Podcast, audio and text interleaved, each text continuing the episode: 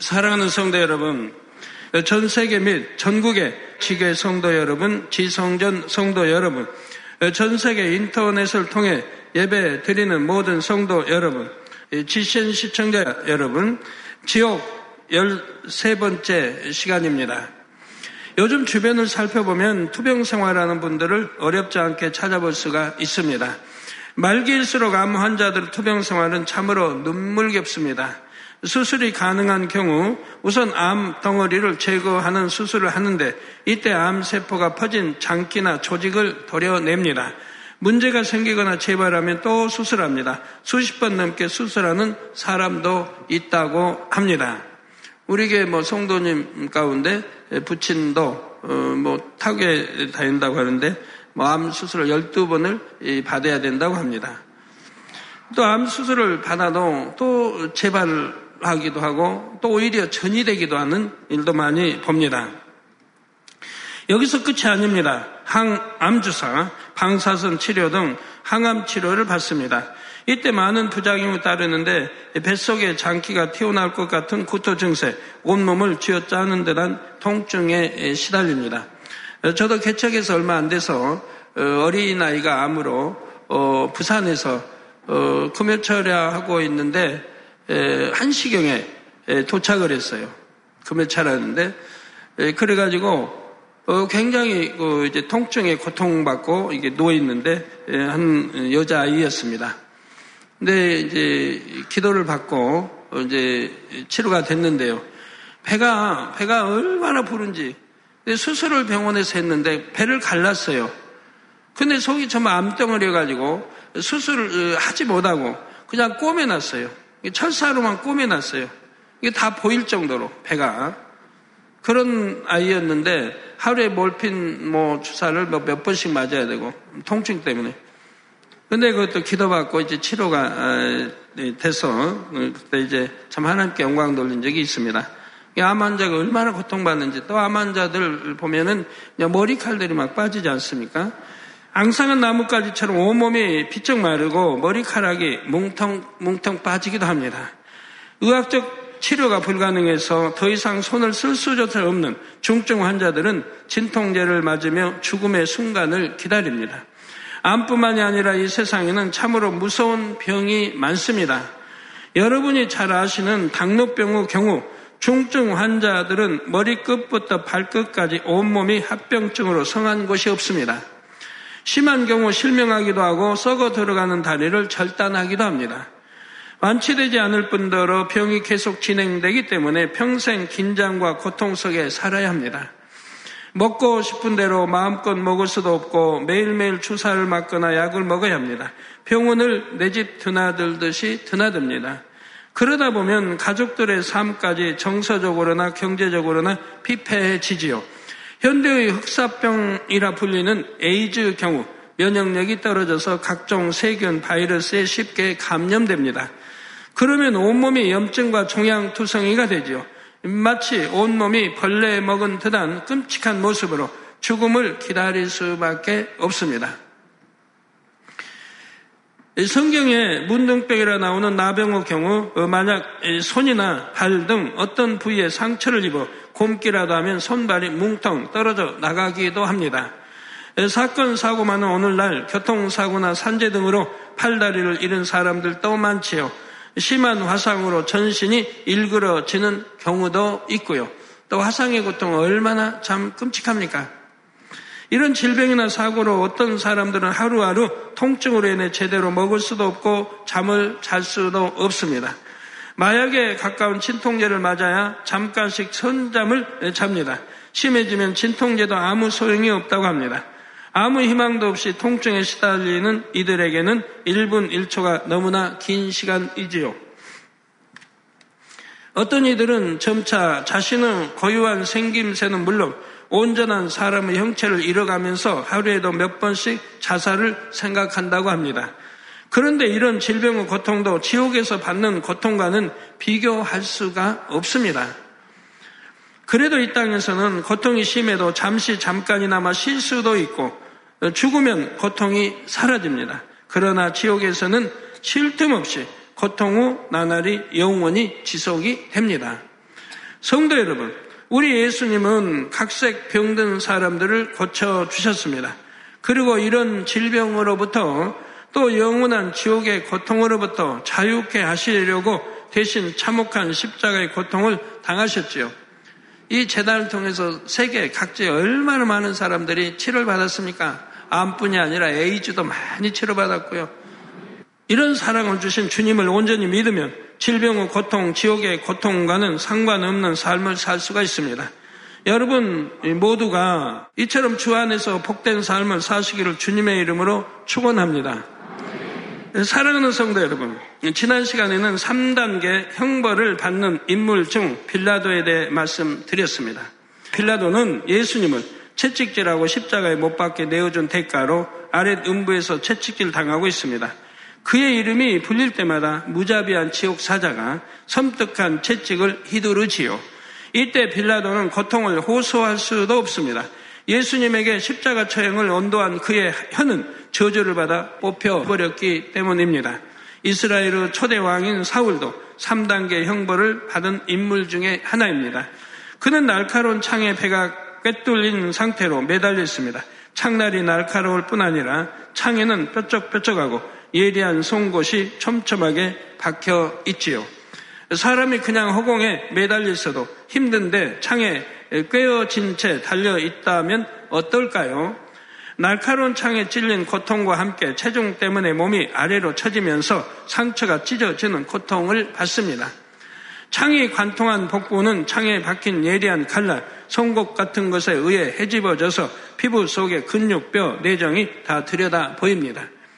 이 창은 어떻게 잡아 뺄 수도 없고 빼려고 해봐야 빠지지도 않습니다. 오직 지옥 사자만 이 창을 움직일 수 있는데 징그러운 짐승의 탈을 쓴 지옥 사자가 때를 따라 다가와서 창을 돌립니다. 그러면 창날과 창에 붙은 흉기가 같이 회전하면서 온 뱃속을 더욱 심하게 헤집어 놓지요. 지옥 사자는 영원히 고통스러워하는 모습을 즐깁니다. 그러니 좌로 우로 이리저리 얼마나 세게 돌리겠습니까? 이렇게 돌리면 폐와 위, 심장과 창자 등 뱃속의 장기들이 다 파열이 되지요. 그런데 이렇게 뱃속이 찢겨져 걸레처럼 너덜너덜해져도 금세 상처가 회복됩니다. 그러면 다시 지옥사자가 다가와서 창나를 돌리지요. 성도 여러분, 사울은 어떻게 해서 아래등부에 떨어지고 만 것일까요? 왜 이런 참혹한 형벌을 받고 있을까요? 여러분은 사울 하면 보통 어떤 모습이 떠오르시는지요? 아마도 다윗을 죽이기에 혈안이 되어 다윗을 뒤쫓던 모습이 떠오르실 것입니다. 저는 사울 하면 그 교만한 모습이 먼저 떠오르더라고요. 얼마나 하나님 앞에 교만했는지. 다윗은 하나님께 사랑받는 사람이었습니다. 또한 사울을 대신하여 왕이 될 사람으로 기름 부음 받은 인물이었습니다. 이런 다윗을 죽이려 했다는 것은 사울의 마음이 그만큼 교만했음을 말해 주지요. 그런데 시간을 거슬러 올라가 보면 사울이 처음부터 그런 것은 아니었음을 알 수가 있습니다. 왕위에 오를 때만 해도 사울은 하나님 앞에 겸손한 사람이었습니다. 하나님께서 사울을 이스라엘 왕으로 지목하시자 사무엘은 사울에게 다음과 같이 말합니다. 사무엘상 9장 20절에 온 이스라엘을 사모하는 자가 누구냐? 너와 내 아비의 온 집이 아니냐? 그러자 사울은 이어지는 21절에 나온 대로 나는 이스라엘 지파의 가장 작은 지파. 네, 그건 맞습니다. 가장 작은 지파입니다. 지파, 베냐민 사람이 아니오며 나의 가족은 베냐민 지파 모든 가족 중에 가장 미약하지 아니하나이까. 당신이 어찌하여 내게 이같이 말씀하시나이까 하고 겸손하게 대답합니다. 백성이 모인 공개 석상에서 왕이 될 사람을 제비 뽑자 과연 하나님이 말씀하신 대로 기스의 아들 사울이 뽑혀 나왔지요. 그런데 이때 웬일인지 사울이 보이지 않습니다. 이에 사람들이 여호와께 묻자 그가 행구 사이에 숨었느니라 하고 알려주셨지요. 행군은 당시 사람들이 여행할 때 메고 다니던 짐 보따리입니다. 이렇게 수줍어하는 사울이었습니다. 이렇게 사울이 왕으로 지목되자 어떤 비료는 사울이 어떻게 우리를 구원하겠느냐 하며 멸시했지만 사울은 잠잠했지요. 자존심 상해하거나 감정을 품지 않았습니다. 얼마 후 길르앗 야베스 지역에 암몬이 쳐들어오자 사울은 나라를 위해 싸웁니다. 백성을 사랑하는 마음으로 하나님을 의지하여 암몬을 물리치고 백성을 위기에서 구하지요. 하나님께서는 이런 사울을 붙들어 주셨고 그 후로도 승승장구에 나갑니다. 하나님께서는 사울의 이런 마음을 크게 보시고 기름 부어 왕으로 세우셨던 것입니다. 그런데 점점 이, 이 처음 마음이 변질됩니다. 마음이 변질돼도 더 좋게 아름답게 선으로 이렇게 변질돼야 되는데 이게 반대로 변질되면 안 되죠. 이렇게 하나님의 도우심으로 승승장구하면 하나님 앞에 더 겸비해야 하는데 금세 교만해졌지요. 예를 들면 제사장만 드릴 수 있는 제사를 자기가 직접 드립니다. 하나님께 불순종하며 범죄를 거듭합니다. 사무엘상 15장에 아말렉을 진멸하라 하신 말씀에 불순종한 사건은 여러분도 잘 아실 것입니다. 하나님께서는 아말렉을 치라 명하시면서 남녀노소 사람들은 물론 가축까지 진멸하라고 말씀하십니다. 이는 이미 출애굽 당시에 정해진 일이었습니다. 출애굽기 17장 14절 후반절에 보면 하나님께서 내가 아말렉을 도말하여 천하에서 기어감이 없게 하리라 하고 심판을 선포하셨음을 알 수가 있습니다. 즉 아말렉은 이미 멸망받을 수밖에 없을 만큼 하나님 앞에 많은 죄를 쌓았던 것입니다. 이런 아말렉을 그대로 남겨둔다면 이스라엘이 우상 숭배 같은 이방 풍속에 물들 위험이 있습니다. 그래서 사전에 그 불씨를 철저히 없애야만 했지요. 그런데 사울은 말씀에 순종하지 않습니다. 아말렉 왕 아각을 산채로 잡아 끌고 의기양양하게 돌아옵니다. 양, 소 등 좋은 가축들도 끌어오지요. 이에 하나님께서는 사무엘에게 사울을 세워 왕 삼은 것을 후회한다 말씀하십니다. 이스라엘의 왕을 세우는 것은 하나님의 뜻이 결코 아니었습니다. 하나님은 백성 이스라엘이 오직 하나님만 의지하기를 바라셨지요. 그러나 백성들은 자신들을 보호해주고 나라를 다스릴 왕을 계속 요구했습니다. 이런 백성들의 간청 때문에 하나님께서는 그래도 백성 중에 가장 준수한 사울을 왕으로 세워 주셨습니다. 여러분이 의문이 날 수도 있겠어요. 왜 꼭 사울을 세웠을까? 그러나 하나님은 현재를 보십니다. 그 당시에는 가장 그래도 합당한 인물이었다 이 말입니다. 그러나 하나님이 원하셔서 왕을 세운 것은 아니요. 백성들이 원한 것이라 이 말입니다. 저는 그런 일을 참 많이 겪어봐요. 하나님 명하시고 하나님 뜻이라면 그냥 형통한데 사람의 생각에 의해서 일들이 진행되는 것들이 자주 있습니다. 그런 거는 불통이 많이 있는 걸 보게 돼요. 주의 일꾼들이 이제 연단을 많이, 연단보다도 그런 걸 많이 체험해서 이제 알아요. 아, 이건 사람의 생각을 우리가 이렇게 했더니 이렇게 불통했다. 그거 알게 됩니다. 또 이런 사울이 하나님을 쫓지 않고 명을 따르지 않으니 마음이 아프셨지요. 이런 하나님의 마음을 잘 알게 사무엘은 근심하여 온 밤을 여호와께 부르짖습니다. 그리고 사울에게 나아가 안타깝게 말합니다. 사무엘상 15장 17절에 사무엘이 가로되 왕이 스스로 작게 여길 그때 이스라엘 지파의 머리가 되지 아니하셨나이까 하며 처음 왕이 될 때 사울의 마음을 상기시키려 하지요. 그리고 사울이 무엇을 잘못했는지 하나님의 뜻이 무엇인지 조목조목 설명해 줍니다. 여러분이 이 말씀 들으시면서요. 왜 사울은 왜 그렇게 했을까? 라고 하지 마시고 난, 나도 왜 사울처럼 그렇게 행동할까? 를좀 생각해 보세요. 자기를 좀 발견할 수 있기를 바래요. 어, 나는 말씀대로 기도도 하고 열심히 사는데요. 하지 마시고 사울처럼 나도 하지 않는가를 깨우쳐 보시기 바래요. 하나님 말씀이 도구로 가라 한데 서로 가면 하나님을 무시하는 겁니다. 예, 불순종하고 무시하는 거예요. 하나님 말씀을 짓밟는 거예요. 순종하지 않을 때. 그래서 얼마나 많이 하나님이 경고도 하시고 늘 단에서 선포하십니까? 말씀대로 살아라. 빛 가운데 살아라. 사망에 이르는 육체를 하지 말라. 해도 여전히 하는 사람은 사울보다 더 하는 거죠. 사무엘상 15장 22절에서 23절에 사무엘이 가로되 여호와께서 번제와 다른 제사를 그 목소리 순종하는 것을 좋아하심 같이 좋아하시겠나이까 순종이 제사보다 낫고 듣는 것이 수양의 기름보다 나으니 이는 거역하는 것은 사수로 죄와 같고 완고한 것은 사신 우상에게 절하는 죄와 같음이라. 내가 완고해다. 완고하기 때문에 순종하지 않는 거예요. 말씀대로 살지 않고 또 자기 생각에 맞춰 살려고 하고 자기 생각과 의가 옳은 줄 알고. 그러면 이렇게 완고한 것은 사신 우상에게 절하는 죄와 같다 이 말입니다. 또 거역하는 것은 사수로 죄와 같다 이 말입니다. 왕이 여호와의 말씀을 버렸으므로 여호와께서도 왕을 버려 왕이 되지 못하게 하셨나이다. 즉 하나님이 먼저 버리신 법은 없어요. 사람 편에서 버린 거죠. 그래서 여호와께 왕이 여호와의 말씀을 버렸다.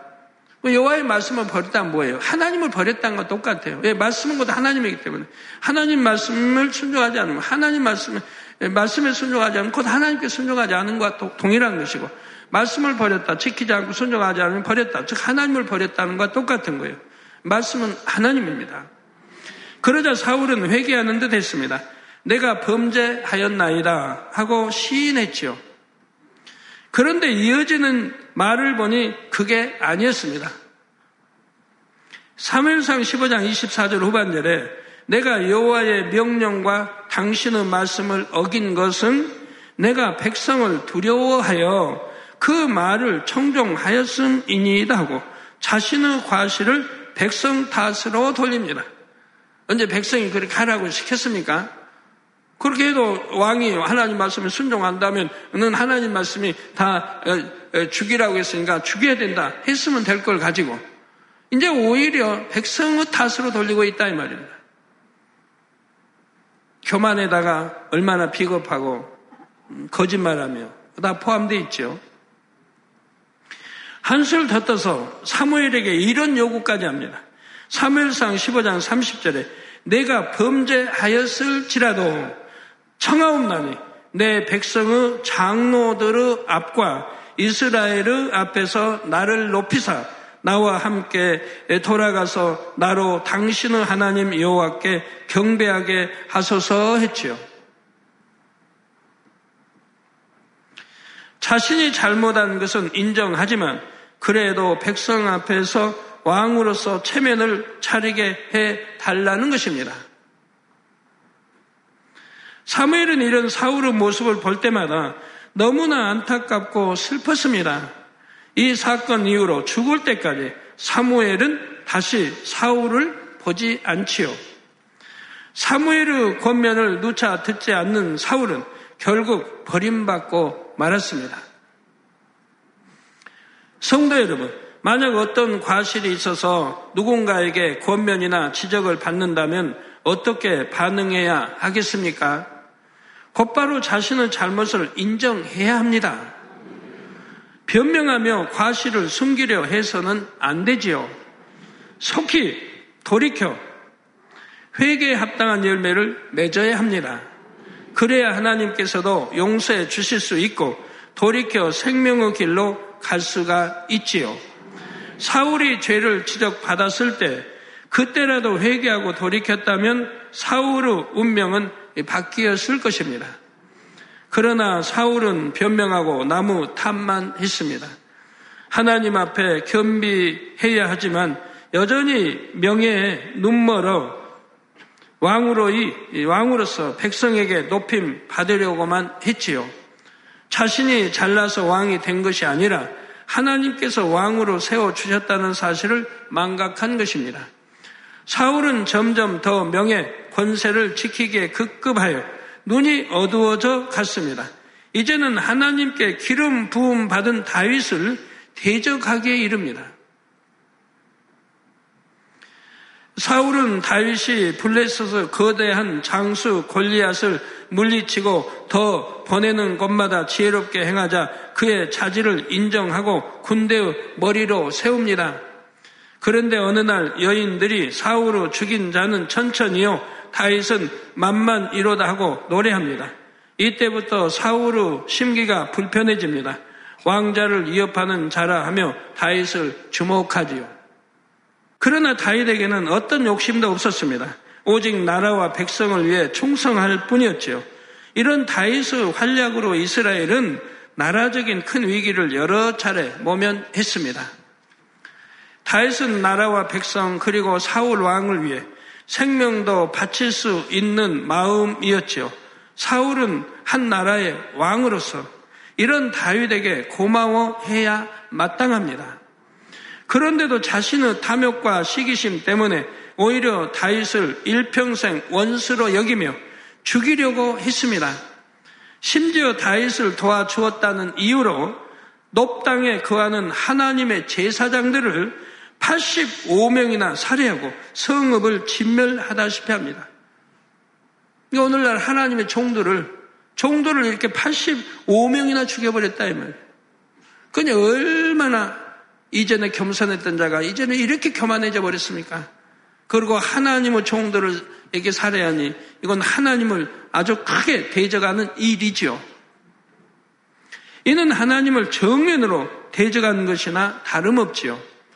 이렇게 하나님의 사람을 대적하는 것은 하나님을 대적하는 것입니다. 하나님께서는 이를 결코 용납하지 않으십니다. 반드시 개수하시지요.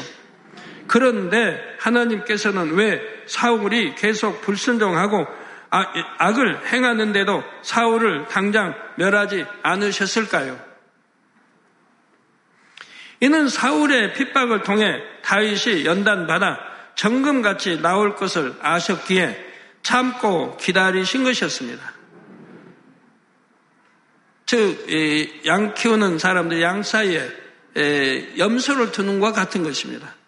염소는 뿔이 있고 양은 뿔이 없는데 이게 염, 염소가 뿔로 또 힘도 세고 양들을 들이받고 막 하면 염소는 참 귀찮을 일 아니에요? 두렵기도 하고 굉장히 귀찮죠. 양, 양은 너무 순, 순한데 아, 염소가 그냥 들이받고 다니면 얼마나 힘들고 귀찮은 일이에요. 그래도 목, 목동은 그걸 든다 이 말입니다. 왜? 양들을 오히려 양들의 유익이 되니까 두는 거예요.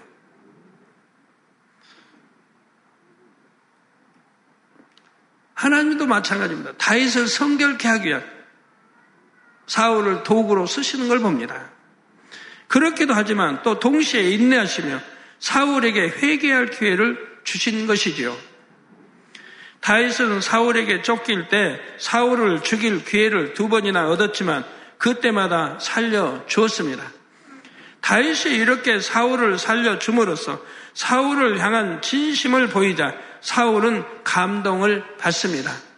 이렇게 자신을 선대하는 다윗의 진심을 느끼고는 감동받아 내 아들 다이사 하고 소리 높여 울기도 했지요. 그러나 그때뿐 사울은 중심에서 돌이키지 않습니다. 여러분 뭐 은혜 받을 때 또는 치료 받을 때 성령 받을 때 막 감동으로 눈물 콧물 흘리며 그냥 얼마나 그래요. 근데 그 감동이 얼마나 지속됩니까? 뭐 시험과 한란만 오면 인해 잃어버립니다. 은혜를 잃어버립니다. 감동이 사라집니다. 그러니까 초신자 때 감동은 오래 가지를 못하죠. 그래서 진리 안으로 들어와야 감동은 주님 오실 때가 천국 갈 때까지 가는 건데. 저도 하나님 영접해서 지금까지 그 감동, 처음에 받았던 감동을 잊어본 적이 없습니다. 그래서 항상 은혜 잊어본 적 없고, 그래서 지금까지 항상 유지하며 더, 더 승화되고 있는 것이죠. 그러나 그때뿐 사울은 중심에서 돌이키지 않았고요. 다윗을 죽이기 위해 또 쫓아다니죠. 사울은 끝내 오래 참으시는 하나님의 마음을 깨닫지 못했고 돌이키지 않은 채 자기 욕심을 따라갔습니다. 자, 결국 전장에서 전세가 불리해지자 자기 칼을 세우고 그 위에 엎드려 스스로 목숨을 끓는 비참한 최후를 맞았지요. 이는 이방인의 손에 처참하게 죽지 않기 위해서였습니다. 사울은 이렇듯 죽는 순간까지도 하나님의 뜻을 쫓기보다 자신의 명예, 자존심을 지키기에 급급했지요. 자, 왜 그가 아래등부에서 창에 꿰뚫려 있는지 알 수 있게 해주는 대목입니다. 또한 사울은 다윗에 대한 미움과 시기심 때문에 자신을 위해 수금을 타는 다윗을 향해 창을 던지기도 했지요. 이런 악행에 대한 대가로 아랫 음부에서 날카로운 창에 배를 찢기는 끔찍한 고통을 당하고 있습니다. 이렇게 매달려서 신음하면서 사울은 이전에 주어졌던 회개의 기회들을 생각할 것입니다. 내가 왜 불순종했던 고 내가 왜 하나님을 대적했던 고 물론 이미 지옥에 떨어진 마당에 다 부질없는 생각이지만 터져 나오는 후회와 탄식의 깊은 한숨은 어쩔 수가 없지요. 그나마 형벌의 고통이 더 심해지면 이런 후회도 온데 간데 없이 사라지고 악한, 악한 원망의 말, 불평의 말을 쏟아 놓습니다. 그러고 있노라면 다시 상처가 물고 소름 끼치는 지옥사자가 다시 창을 돌리기 위해 다가옵니다. 자신을 응시하며 다가오는 지옥 사자가 시야에 들어오면 다시금 공포에 휩싸이지요. 앞으로 당할 일을 생각하는 것만으로도 벌써 숨이 막혀옵니다. 나를 그냥 두소서 제발 그만하소서 애결해, 애걸해도 아무런 소용이 없지요. 두려움에 몸서리치는 사울을 볼 때 더욱 흡족한 웃음을 지으면서 지옥 사자는 창을 잡아 돌립니다. 돌리고 또 돌릴 때마다 사울은 몸이 찢기는 고통을 쉼없이 받지요. 사랑하는 성도 여러분, 우리 모두는 자신도 모르는 사이 하나님 앞에 높아져 있진 않은지 늘 점검해야 합니다. 그리고 직분이 높을수록 사랑받고 인정받는 자리에 있을수록 첫사랑 은혜를 늘 기억해야 하고요. 우리 모두는 죄인이었습니다. 예수님이 십자가를 져 주시지 않았다면 사울처럼 지옥에서 고통받을 존재들이지요. 이런 우리를 하나님께서 구원해 주셨습니다. 은혜 주시고 건강과 물질을 주시고 사명을 주셔서 충성하는 일꾼이 되게 하셨고요. 이런 우리가 그 무엇을 내가 했다고 내 것이라고 할 수가 있겠습니까? 그러므로 하나님 앞에서나 믿음의 형제들 앞에서나 항상 겸비해야 합니다. 섬김 받으려는 마음이 있어서는 결코 안 되지요. 마음에 할례하여 교만, 명예, 권세, 물질에 대한 탐심 등 정욕을 철저히 벗어 버려야 합니다. 만약 조금이라도 이런 비진리 행함이 나왔다면 곧바로 회개해야 합니다. 그래서 겸비하고 겸비한 사람도 세상에 보면 치기가 높아지고 권세를 잡고 하면 겸비함이 사라지고 오히려 교만해지는 거 봐요. 회사에서 말단에 있었던 굉장히 겸비하고 상사가 굉장히 엄하고 무서우면 굉장히 낮추면서 이렇게 된 사람이 그 사람이 머리가 돼봐요. 그런데 얼마나 교만하고 이렇게 바뀌는지요. 그날 우리는 주 안에서, 진리 안에서는 만약에 집사가 장로가 됐어요. 그럼 집사 때는 그냥 뭐 좀 아래라면 어좀 청년 누구 좀 이것 좀 해주고 이거 좀 아, 이렇게 했더라도 했더라도 장로가 되면 이제는 바뀌어야 돼요. 이제 겸손으로 오히려 겸비해지고 바뀌어야 돼요. 아유 청년 씨 나 좀 이거 좀, 좀 도와주세요. 아 이렇게 바뀌어야 되는 거예요. 우리 전도사님 때 혹여 어, 신학생 때 혹여 그냥 마음에게나 반말하고 좀 그럴 처지 뭐 이렇게 했더라도 예, 전도가 전도사가 되면 또 바뀌어야 되죠. 그리고 이제 주의적 목사가 됐다면 진짜 낮아지고 겸비한 자리로 들어가야죠. 뭐 반말하고 그러지 말고 겸비하게 높여주고 이렇게 바뀌어야 됩니다. 최종이 됐으면 오히려 높아질수록 더 낮아지고 겸비 해야 하는 것이라 이 말입니다. 아 나는 이제 목사가 됐다. 아 난 장로가 됐다.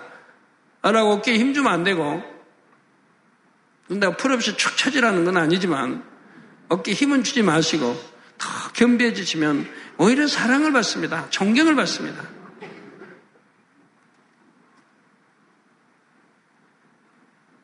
그래서 조금이라도 이런 비질 행함이 나왔다면 곧바로 회개하고요. 처음에는 공고함을 느낍니다. 사랑의 징계도 어, 임하고요. 그러나 돌이키지 않고 계속해서 범죄하면 나중에는 양심의 가책도 받지를 않습니다.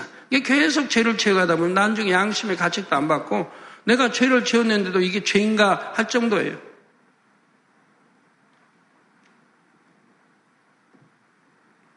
하나님께 사랑받는 종이나 일꾼을 시기하여 모함하고 해방하기도 하고 교회 안에 당을 짓고 분리하기도 합니다.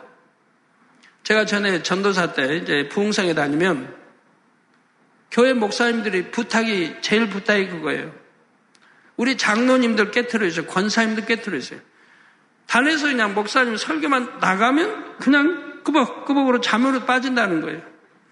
또 당, 당지인데, 뭐 우리 교회는 당, 뭐, 예? 장로파가 있고 누구 권사파가 있는데 이것 좀 깨트려 달라는 거예요. 목사파 있단 말은 안 하시더라고요. 장로파. 물론 목사파도 있고 장로파도 권사파도 있는 건데도 그냥 장로파 누구 뭐 이렇게 있는데 심지어는 가르쳐 주려고 돼 앉았으면 돼 앉아 저, 저 장로님 파가 있고 온다고. 그럼 설교 때 저는 한 번도 지적 안 했어요. 파 뭐 할 필요가 없어요. 누구 파, 누구 파, 왜 교회 안에 이런 게 있냐, 분쟁이 있냐고, 사단회라고 하고 한 적이 없어요. 왜? 이 진리도, 십자가도만 설교해도, 한 시간, 한 번만 설교해도, 난 거기서 깨어지니까요. 거기서 깨어지니까. 나중에 그런 사람들 찾아와서, 아니면 식사 때, 같이 먹는 점심 식사 때, 회개들 하고 해요. 그 찾아와서 회개들 하고. 전도사 때도 그랬어요. 교회마다 다는 아니어도 그렇게 당이 있는 거예요. 서로 당을 짓고 살아요. 그런 게 절대로 교회 안에서는 무리 짓는 게 아니에요. 어떤 목사도 어느 장로도 어느 누구도 나를 따르게 하고 이렇게 무리 짓는 그런 일이 있어서는 안 되는 거예요. 그럼 사단회가 벌어져요. 이거 저희는 뭐 당회장파 있어서도 안 되고 오직 누구파? 우리 하나님 주님 하나님 아버지 아들 딸 또 우리 주님의 우리는 신부 저 전부 어? 하나님과 주님과 이렇게 일체를 이루어야 되는 거지 뭐 당회장파 누구파 해서는 절대 안 된다 이 말이에요. 사우랑은 바로 이런 사람들의 표본이라는 사실입니다. 사울의 결말을 교훈 삼아서 결코 이런 길을 걸어서는 안 되죠. 나라에도 보면 참 뭐 이게 이게 파가 문제 아니에요. 우리나라도 보면 어, 뭐 노론, 서론, 뭐 남인, 뭐, 뭐 북인인가 하여튼 그냥 사대 당파에서 그렇게 싸우는 그냥 수 수백 년을 이렇게 싸워왔잖아요. 조선왕조 어, 처음부터 그랬고 왕자파 누구파에서 또 그리고 누구 어, 영의정파 또 누구에서 하고 그러다 이제 사색이 나눠지고 당파가 나눠져서 끝까지 싸우잖아요. 특히 하나님의 사람을 대적하는 죄가 얼마나 큰지 깨달아서 생각 또는 말로라도 대적하는 일이 없어야 합니다. 성도 여러분, 하나님께 참으로 인정받는 사람은 사랑받고 인정받을수록 더욱 낮아집니다. 또 하나님을 진정 뜨겁게 사랑하는 사람은 세상을 사랑할 여유가 없지요.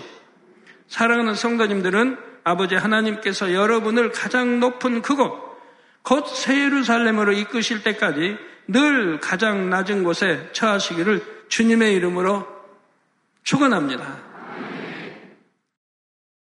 할렐루야 전능하신 사랑의 아버지 하나님 이 시간 기도받는 모든 성도님들 위해 안수하여 주옵소서.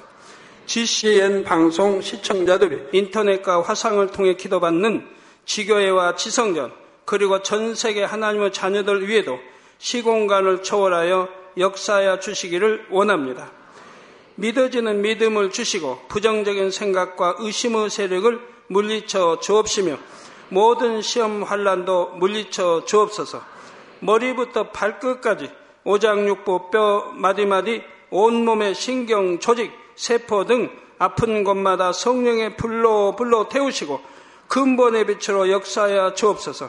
예수 그리스도의 이름으로 명하노니 원수마귀 사단 모든 질병 균 연약함아 물러가라 빛이 여임하라 모든 불치 난치병도 성령의 불로 태워 깨끗게 하여 주옵소서. 말라리아를 비롯한 모든 풍토병도 물리쳐 주옵소서. 감기, 기침, 열, 몸살, 독감 등 각종 유행성 질병도 다 물러가라. 어떠한 유행성 질병균도 틈타지 않게 지켜 주옵소서. 위암, 폐암, 간암, 유방암, 자궁암, 대장암, 피부암 등 각종 암과 에이즈, 백혈병, 뇌졸중, 고혈압, 저혈압, 심장병, 폐병, 위장병, 당뇨, 부인병, 피부병, 갑상선 질환과 모든 염증도 깨끗게 하여 주옵소서.